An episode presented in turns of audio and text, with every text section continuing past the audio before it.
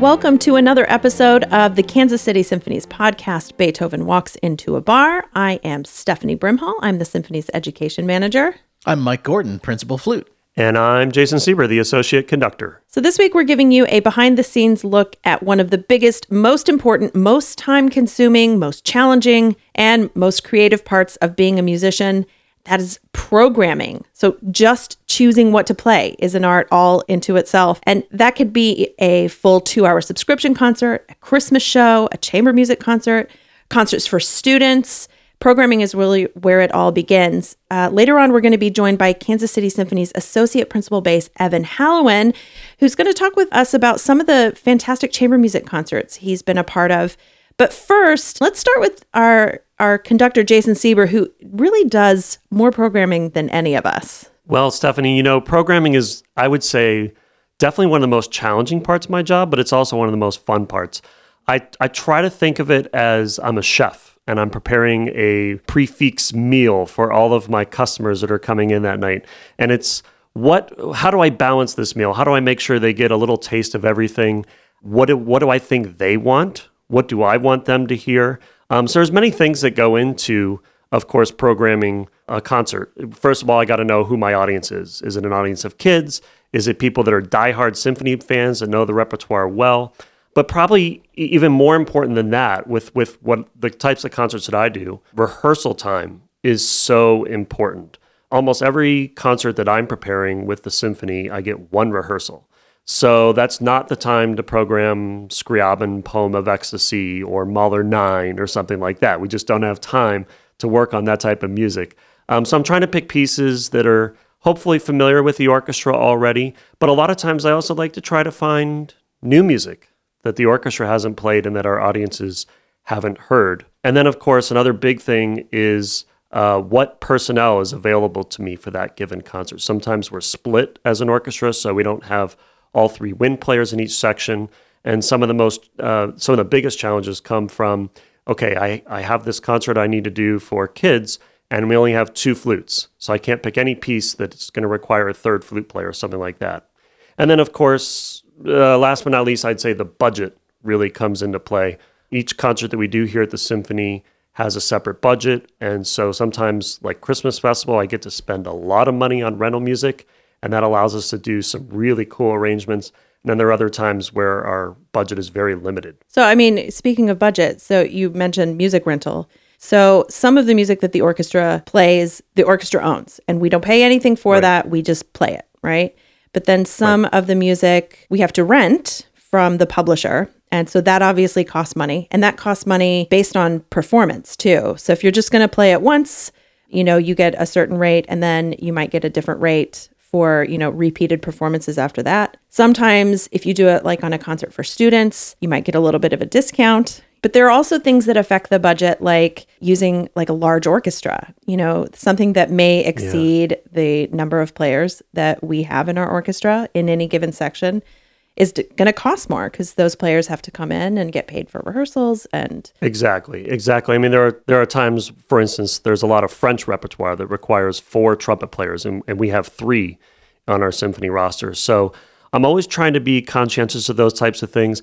And when i do pick a piece that uses more uh, than our normal complement of instruments i try to then pick several pieces on that same program so that we're not bringing in uh, a fourth trumpet player to play a three minute piece within a two hour concert. You know, we want to make it worth the musician's time as well, of course. One of the things that I think is uh, always impressive about people who do a lot of programming is they just seem to have these catalogs of pieces in their heads. They know, oh, I need a 10 minute piece for a full orchestra, but we only have two trumpets, and it's got to be something we can rehearse in 10 minutes.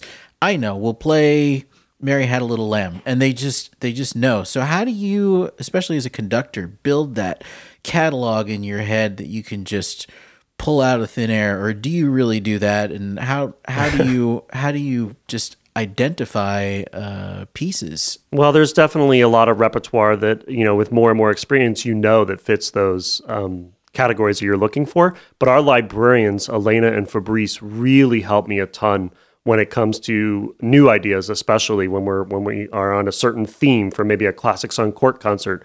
They are constantly shooting ideas my way, and without them, I don't think I could I could do it because they are a huge, huge help. No, that's absolutely true. But Jason's being modest because I have to tell you, Jason is a true, he has a catalog in his head. I, he really does. and what's awesome about the work that I get to do here at the symphony is I work very closely with the associate conductor because together we program all of our education concerts and we do it really as a, com- um, a combined effort. And I feel really fortunate because I've gotten to work.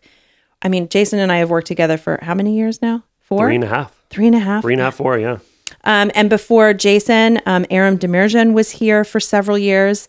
And before that, uh, Steve Jarvi was here. And each one of those guys has a tremendous catalog in their brains, but it's all really different too. So I feel really lucky because I'm, you know, as I'm programming with all these different guys, it's, I'm absorbing all of these new ideas and new pieces, and I get to keep adding to my catalog, which, you know, isn't it's nothing to sneeze at, but it's nothing like what what Jason and Aram and Steve had in their heads. Well, I should mention that Stephanie, you are someone that is a great resource as well because there are, like you said, many times we're working on these programs together, and you always have great ideas, pieces that I've I'm not familiar with, especially in the educational world, and you've really made some great suggestions along the way as well. But I also must add that all these things are important when considering what's a program. But I think the most important thing is it has to have good flute parts, right, Mike? Am I right? Yeah. Oh, everything has to have a good flute part. It is a requirement. And in fact, uh, I would say that uh, children's concerts, especially, have to have good flute parts. There's something about a kids concert, and it's really not just flute. It's it's you know all the woodwinds and brass, uh, the soloists of the orchestra. Somehow that is almost invariably the hardest music. And I think Stephanie was it was it last season or the season before you programmed Peter and the Wolf on. Yes. I don't know how many times I played Peter and the Wolf that season. 11. Do you know? It I was played 11. 11 times. Uh-huh. We played it 11 times. And, you know, if you've ever heard Peter and the Wolf, it's just, it's such a colorful, entertaining, wonderful story. I mean, it doesn't matter if you're a kid, an adult, it's amazing, amazing music. But it is so hard. And basically, to a person, it is something we work on since we're little and we have to play it for auditions. And uh, yeah, so I got a whole lot of practice at it. And, you know, most of the time it went okay. There were a couple of times I felt like a absolute fraud, but I'll just let those go. You sounded brilliant, Mike. And I, you know that you brought up another interesting point.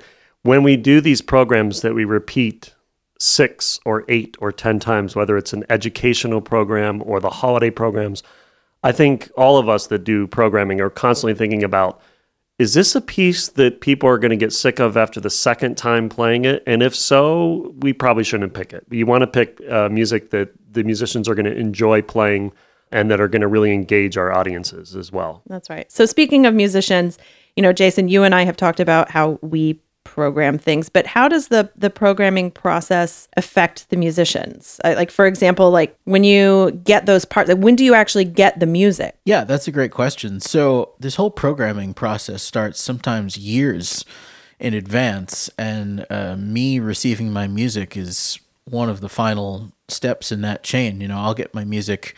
Uh, I forget what's what the exact stipulation is in our contract. I think it's like a month or three weeks before, something like that. Uh, and oftentimes, you know, I always joke there's there's only a few kinds of music. There's music I know. There's music that's hard that I also know. and there's music that's sight readable, so I don't have to worry about that. And then there's a little bit of music that I don't know that's also really hard. And actually, it's more than just a little bit. But yeah, so the stuff that comes around that is hard that I don't know, that kind of occupies most of my practice time at home. And then there is a lot of stuff that is difficult, but I'm familiar with. Uh, so that private preparation process will go on for, you know, sometimes a month or more. Uh, and then the rehearsals, like Jason said, there might be one rehearsal for a concert the day of. There might be a few, but not many. I think that's interesting too. I mean, going back to that Prokofiev, just because it's a you know big symphonic classical concert, or if it's an educational concert for kids, that doesn't necessarily dictate how easy or difficult it's going to be. Each one requires many times like a substantial amount of practice, regardless of how many rehearsals or performances there are going to be. Yeah, that's really true. And it's not necessarily intuitive to the outside observer what would be difficult and what wouldn't be. I mean, you'd think, you know, a children's concert that we play 11 times would be relatively low stress, and often they are, but in other times they're not. Uh, and you would think, you know, the most preparation that I'm doing is maybe going into a, a subscription concert or something where we're playing, you know, two hours of really uh, intense music. And oftentimes that's true, but not always. It just depends. Well, I mean, speaking of the amount of time, so a two hour concert, like a, there might be a piece on that program that's 60 minutes, right? There's there's also like a difference in having to sit there and be super focused in one piece of music for an hour versus, you know, playing these little short three or four minute pieces that might be really difficult in and of themselves, but at least you get to be done with it after four minutes and give your brain a little rest and then go on, right? Yeah, that's really true. Like, uh, you know, sometimes you play something like uh, a, like a Mahler nine, for instance, which is about I don't know what a ninety minute symphony or so, and one of the or the biggest flute solo in the whole piece is right toward the end of the piece. So you know, there's really there's really no and there's uh, there's a lot of other uh, difficult stuff that's that's not solo. So there's really no rest for 90 minutes. Uh, on the other hand, you might play something like I'm trying to think of a good example, like maybe um, Daphnis, even second suite of Daphnis and Daphnis and Chloe uh, Ravel, huge flute solo, iconic flute solo.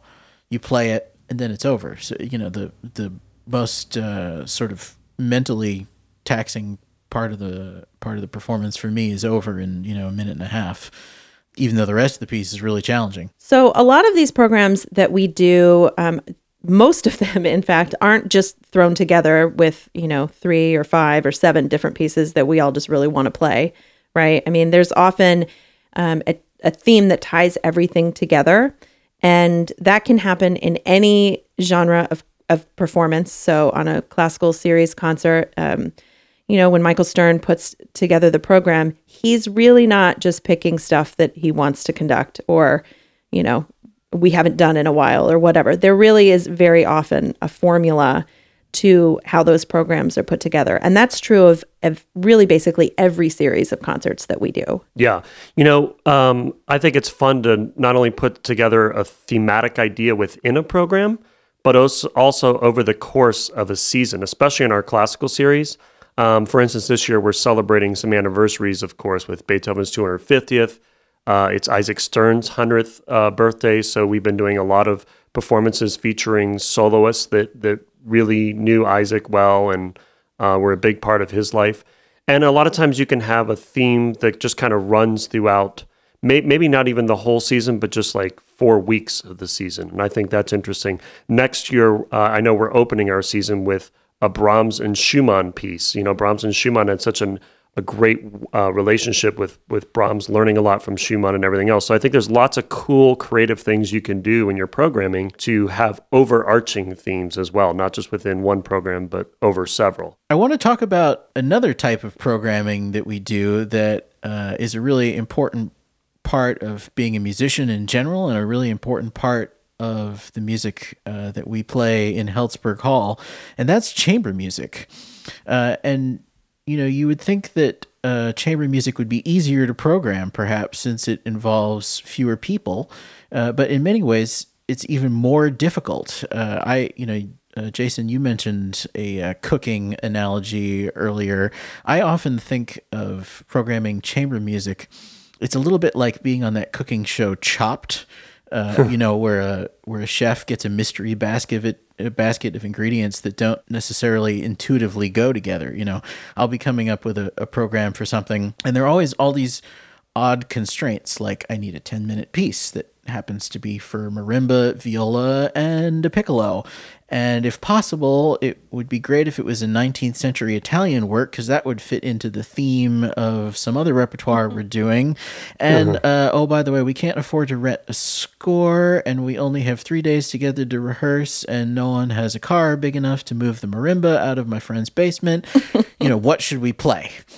That and, is a difficult basket for sure. yeah, it's it's crazy. Um, well, at this point, I'd love to introduce our guest for this week, Evan Halloin. He is the associate principal bass of the Kansas City Symphony, a good friend of ours, and someone with whom I've played a lot of chamber music. Someone who is incredibly thoughtful about chamber music, programming of chamber music concerts, and uh, through the magic of technology, in spite of social distancing and against all odds, he is able to join us, however crackly, uh, via iPhone uh, from his home. So, welcome, Evan. Thanks so much for being with us today. Hey, thanks, Mike. Uh, yeah, great to be here. I, I love talking about music, so uh, thanks for inviting me to join you all. you know what I think too is if you need help moving the marimba out of the basement, Evan plays the bass. So he has to have a car big enough. So Good I've tip. found that guy for you. I Good solved it. Tip Problem solved. For sure. Yeah.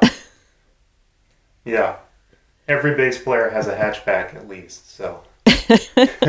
yeah, we, we have a really special chamber music series at the Kansas City Symphony, which is uh, really near and dear to all the musicians. And just to describe it real quickly, we call it the Happy Hour series, and it, it's an hour-long concert. It happens six or seven times a year. It's it's uh, happens on weekdays at 6 p.m. So it's it's kind of like a less formal, more user-friendly kind of program, and, and we really would love it if everyone in Kansas City had a chance to hear a concert in Helzberg Hall. And also, we would love for everyone to hear the musicians of the Kansas City Symphony because we're, you know, it's a great collection of musicians. So we have this great chamber music series, and uh, I've been an, uh, part of the committee of musicians that has been involved in programming it for maybe four years. I've done it, and it's a real complicated process. It's, it's, uh, I mean, it's fun in, in that sense that like a thousand piece jigsaw puzzle is fun. You know, it's, it's, uh, it's a challenge.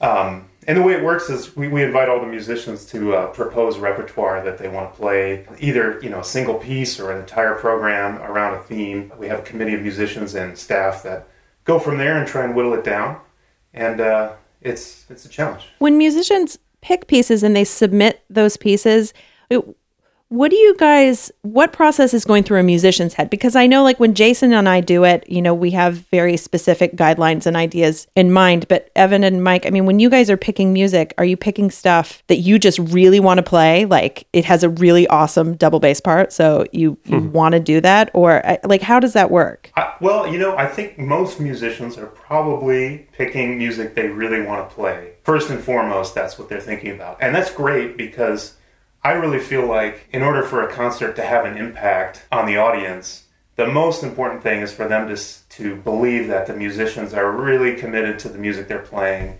and that they, um, that they really love it and that they really want to champion it. You know, especially if, if I'm talking to an audience, if I'm going to introduce a piece, I try and keep it real simple and I usually say, you know, I love this piece because, and I fill in the blank. And it doesn't have to be any more complicated than that. You know, I don't want to use the word selling, but sort of like, what's the better word? I guess, yeah, selling music to an audience. It, it, no, there's a better word. Somebody think of it.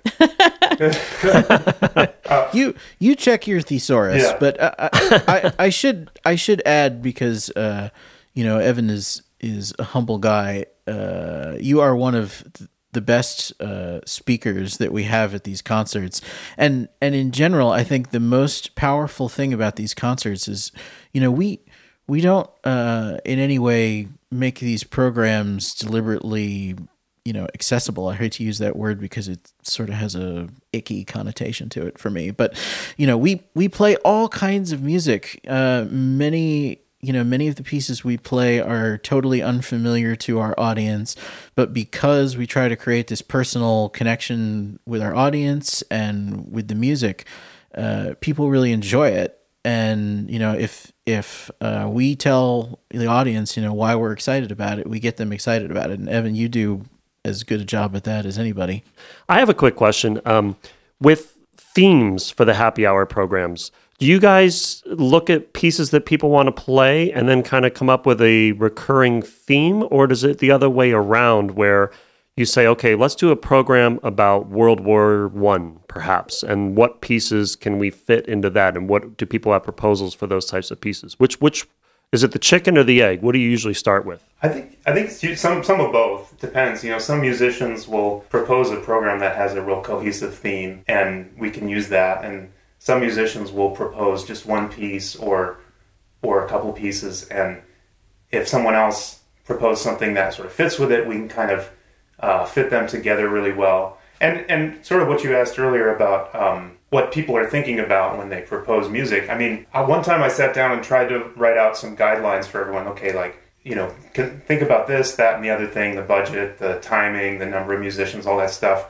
And I, I, I wanted to make rules, and I couldn't make any rules there because it's it's more like loose guidelines, and you kind of have to strike a balance. You know, you can't say, for example, for the chamber music series, it costs us extra to use piano, so you can't you, you can't say don't pick music with piano because every once in a while we're able to do that, but if if everyone wants to use piano, then we can't you know accommodate everyone. So um, same thing with the length of you know pieces. We can't have hour long pieces if if we want to you know showcase more musicians and, and, stuff like that. I think you know some of the themes that have come up. Yeah, so, some of them have been proposed by musicians, and some of them have been cobbled together by the committee. And uh, I think also, you know, not every program needs the most overt theme if people are playing music they really want to play. You know, sometimes Haydn string quartet number whatever is just pure music and it doesn't necessarily have like uh, a subtitle that lends it to connect to something else. And I, I would love to just hear it and you know enjoy it as it is. Sometimes the theme then is just good music. Like that's a sure. theme that's just fine. yeah, it's fine with me. Yeah. One of the things that I think makes uh, these programs and chamber music in general so uh, powerful is there's there's a vulnerability to it, right? And that's that's kind of what you're talking about a little bit in in relating to audi- to the audience with your speaking, but but you know there's a degree to which I think our audience assumes that things always go perfectly. They never they never go awry. There's never a, a mistake because you know that's that's what being a professional is as much as possible. We try to create this uh, this magic, this illusion that's seamless, so that people can enjoy the music, and we worry about the the screw ups. But I have to say, some of my greatest screw ups have happened in happy hour concerts, and I think I think it's worth it to ask you, Evan. Are there were there any concerts that presented a particular challenge where something went really awry that was either you know, just kind of humorous in retrospect because I definitely have one that I will share, but I I want to know what your answer is first. Hmm. Um. I can't. Or is Evan just flawless? No, While Evan has gone wrong. While Evan thinks about it, I have yeah. a question, Mike, because yeah. we're talking about happy hour concerts. Is it because you have participated in happy hour before the happy hour concert? Is that is that what's going wrong? That's what I was. That's what I was going to well, ask. That's a great question, Stephanie. And um, no is the short answer to that. no, the happy hour for me always comes after the happy hour. Mm-hmm. Well, our, I'll share my story because Evan, see, this is why we had Evan on. Evan is just, he's always cool and under control always. and everything goes right. So, uh, so I played this piece on a happy hour concert uh, several years ago. It was a, a Kaija Saariaho piece. Don't ask me to spell Saariaho on our podcast here, but it's with two A's. You'll find it. Um, Finnish composer. Uh, she wrote this piece called Terrestre, which was for flute. Uh, I believe it was flute, harp, violin, cello, percussion, if I remember correctly. Anyway, um, it was a really cool piece, and from the moment we started the performance, I could tell things were going to be rocky. Not not because we were unprepared. Number one, it was a really challenging piece, and number two, it had all of these elements in it where I had to actually make vocalizations, like say nonsense words quite loudly in the middle of playing the flute. And there's a wonderful recording of this piece by uh, Claire Chase, which you should all find on YouTube or wherever. And she is just brilliant at this because it's you know, it, I think it works more effectively for somebody with a higher pitched voice. And in preparing the piece, I was thinking like, gosh, how how am I going to capture you know this this world of you know nature and i can't make these high chirping sounds very well so i thought well this is just going to have to be an aggressive bird i suppose and so i get to the first spot in the piece where uh, this happened and i make you know one of these vocalization sounds and a couple people in the audience just start laughing And I thought, oh boy, this is going to be a long ride because there's a lot more of these to come. and it kept happening and then and then in the second movement I was admittedly a little a little rattled at that point. In the second movement the the flute has kind of a, a solo through the movement and the other instruments are playing, you know, a slow many bar long uh, passage that just keeps repeating over and over.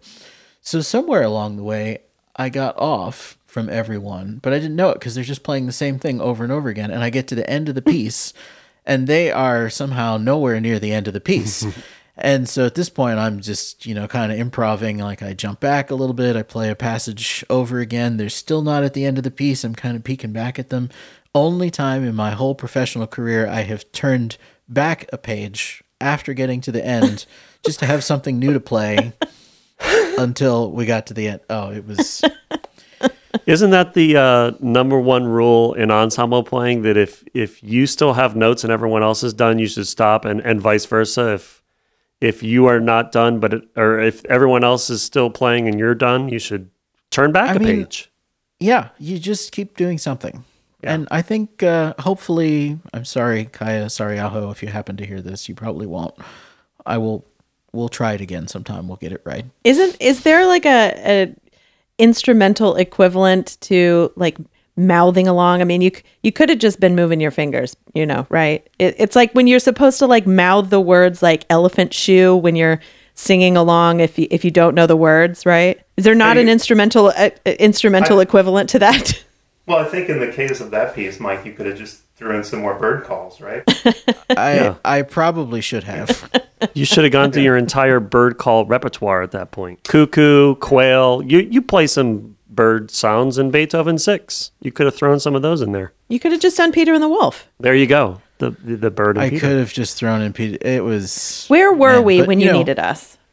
I don't know where you were. Evan, you still you can't think of anything I- I thought of even one thing, remotely actually. close to that. I did think of uh, one one interesting moment in the very last happy hour concert I played, where actually I wasn't playing; I was turning pages for uh, Sean Chen, your last guest, and and you were playing, Mike. And uh, but anyway, I I didn't get a chance to look at the music before actually being on stage turning pages for him. And we got to the very last page, and I thought, oh, that looks like the last page. It's about to end, but the curl of the page was such that I couldn't see the double bar line at the end and I was counting, and, and I thought, oh, that's the last measure. And then he played another measure, and I thought, oh my god, I need to turn the page real quick. So I jumped up and like grabbed the page and turned it, and he played the last note, and he turned and looked at me like, what are you doing?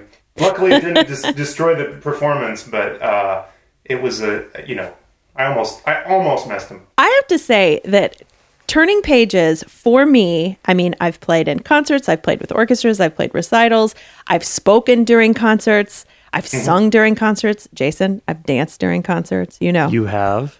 but the most nervous I have ever been in a performance has been when I've been turning pages. It is such a nerve-wracking job because mm. you I mean, you know, when you when you're doing it for yourself, you're in charge of your own mistakes, but you don't want to be in charge of somebody else's mistakes. All right, Evan. So before we let you go, we have started a tradition where we ask everybody on the show what their favorite drink is. So I want to know when you're at home trying to think of the perfect bass duet to complement a Mozart flute quartet, or after you've just finished a, a performance, what is your beverage of choice? Uh, well, I don't want to break any rules here, but can I say espresso? Is that allowed? I That's know it allowed. have. Okay, I, We'll take that. I know it, it. I wouldn't drink that after a concert because then I wouldn't sleep. But I, that, that's just the, the beverage that I am most passionate about. So, So, w- but would you drink it before a concert? you know, if I have anything after like noon, I can't sleep. So, unless it's a, a an afternoon concert, maybe yeah. But it's- I can't it's- drink a lot of it. I just I just savor it. You know. So you're an espresso drinker. All right. Yeah. Where then do you and your lovely wife Margaret like to go for a drink? Do you have a favorite coffee bar or favorite post-concert bar? There's Anywhere? There's a lot of great coffee shops in Kansas City. Actually, there's there's it's kind of amazing how many good ones there are. I like Oddly Correct and Monarch Coffee and Second Best and Messenger and I can go on. And then and as far as like after concert, I mean, there's a lot of places downtown that are good. Um, Tannin is really good. Oak and Steel is just really close now. is nice, and there's some places Yeah. around our house we go. Yeah, change it up, I guess. All right, and then one other question we like to ask everybody Mm-hmm. is if you got to sit down with Beethoven in a bar, is there mm-hmm. one question you'd like to ask him? There's a lot of questions. I probably would. I would probably ask him a really nerdy question about specifically how do you want the bass players to phrase your recitative in the Ninth Symphony or something like that, which would be interesting to a small group of people. But I think that's probably what I'd ask him. Yeah, how what's the tempo of this excerpt? Something like that. Awesome. Yeah. And then he would tell you, "I gave you a metronome marking, but no one ever follows it. So what's the point?" You know, I think his metronome that's always a big thing. though, wasn't it? Well, there's debate about that. Okay, I, all He was obsessed with tempos, and of course, the metronome was invented during his lifetime, and that's when he went back and added metronome markings to many of his symphonies. And speaking of Beethoven symphonies, um, we like to close every segment with uh, our recommended listening for the week, and I have been revisiting all the Beethoven symphonies this week. Uh, this is a big Beethoven year, of course. We were supposed to be playing a lot of Beethoven right now. And um, my favorite recording, I would say, of the Beethoven symphonies is a more recent one. It was done probably 15, 20 years ago uh, with David Zinman and the Tonhalle Orchestra uh, in Zurich. Um, he was one of the first conductors to conduct the new Bärenreiter edition, which is a big, nerdy uh, musical thing for us that we know about as musicians. Um, and he really does take Beethoven's tempos. And some of those faster tempos, which are almost impossible, are thrilling and exciting. And it's such a great orchestra. And so I've been revisiting those this week. And uh, I was thinking about chamber music, and specifically chamber music that I've performed with Evan. And uh, a little while back, Evan and I performed this uh, trio called the uh, Concertino for Flute by Erwin Schulhoff. Uh, and there's a wonderful recording of that on Spotify. Uh, it's one of my favorite pieces. It's with Fenwick Smith flute, uh, Mark Ludwig viola and Edwin Barker bass. They're all musicians from the Boston Symphony. Fenwick Smith is an absolute legend, was an absolute legend. Unfortunately, someone uh, with whom I worked a bit when I was young, and unfortunately, he passed away at a relatively young age uh, from Alzheimer's just a few years ago. But he was the second flute player in Boston Symphony for a long, long time and a teacher and mentor to so many uh, incredible musicians. And I think it's a wonderful recording of one of my favorite pieces. So check it You out. I also went the chamber music route, and uh, one of my favorite pieces to play as a clarinetist was the Prokofiev Quintet. I don't know, Evan, have you played the Prokofiev Quintet? Oh yes, one of my favorites as well. Super fun. So it's oboe, clarinet, violin, viola, and double bass, and I just think it's a it's a great listen, and I'm recommending um, the uh, recording of the Berlin soloists. Um, which is just it's a it's a terrific group, a terrific piece. Evan, do you have a favorite uh, re- recommended listening for today? Yeah, actually, I'm gonna I'm gonna recommend two things. Um, one of the happy hour chamber music programs I was most proud of, I was inspired to put it together by stuff I found on YouTube, and and um, w- what I did is I paired uh, an arrangement I did of some of the fugues from Bach's well well tempered clavier uh, with the Grosse Fugue by Beethoven, which we did as a small string orchestra. So um, the Emerson Quartet also did an arrangement of the, the Bach well tempered clavier fugues. There's a whole album of them, and you can find, I think they're all on YouTube as well. And then there's a really great recording of the Australian Chamber Orchestra on YouTube playing uh, Beethoven's Grosse Fugue. That, that piece was originally written as a string quartet, as the finale to one of his late quartets, but it really works well as its own discrete piece, and it, and it works really well with uh, more players and an expanded uh, uh, complement of musicians, and it's it's just a wild, bonkers piece, and especially when you you hear what Bach did, which was so beautiful, and and you know they're two three minute pieces, and then you hear what Beethoven did over the course of sixteen minutes, and just he took it so much further. Um, I, it's just such an interesting pairing to me, and and uh, so I would recommend uh, giving those pieces a listen. Awesome. Thanks, Evan, for being with us today. It was great chatting with you. Thank you for having me. So, next week, it's all about the young people. Uh, we're going to take a deep dive on how to bring classical music to students um, of a variety of ages We're going to talk with a local teacher about music in the classroom, and we'll discuss several different ways to get kids engaged in music all the way from infants through college next time on Beethoven Walks into a Bar.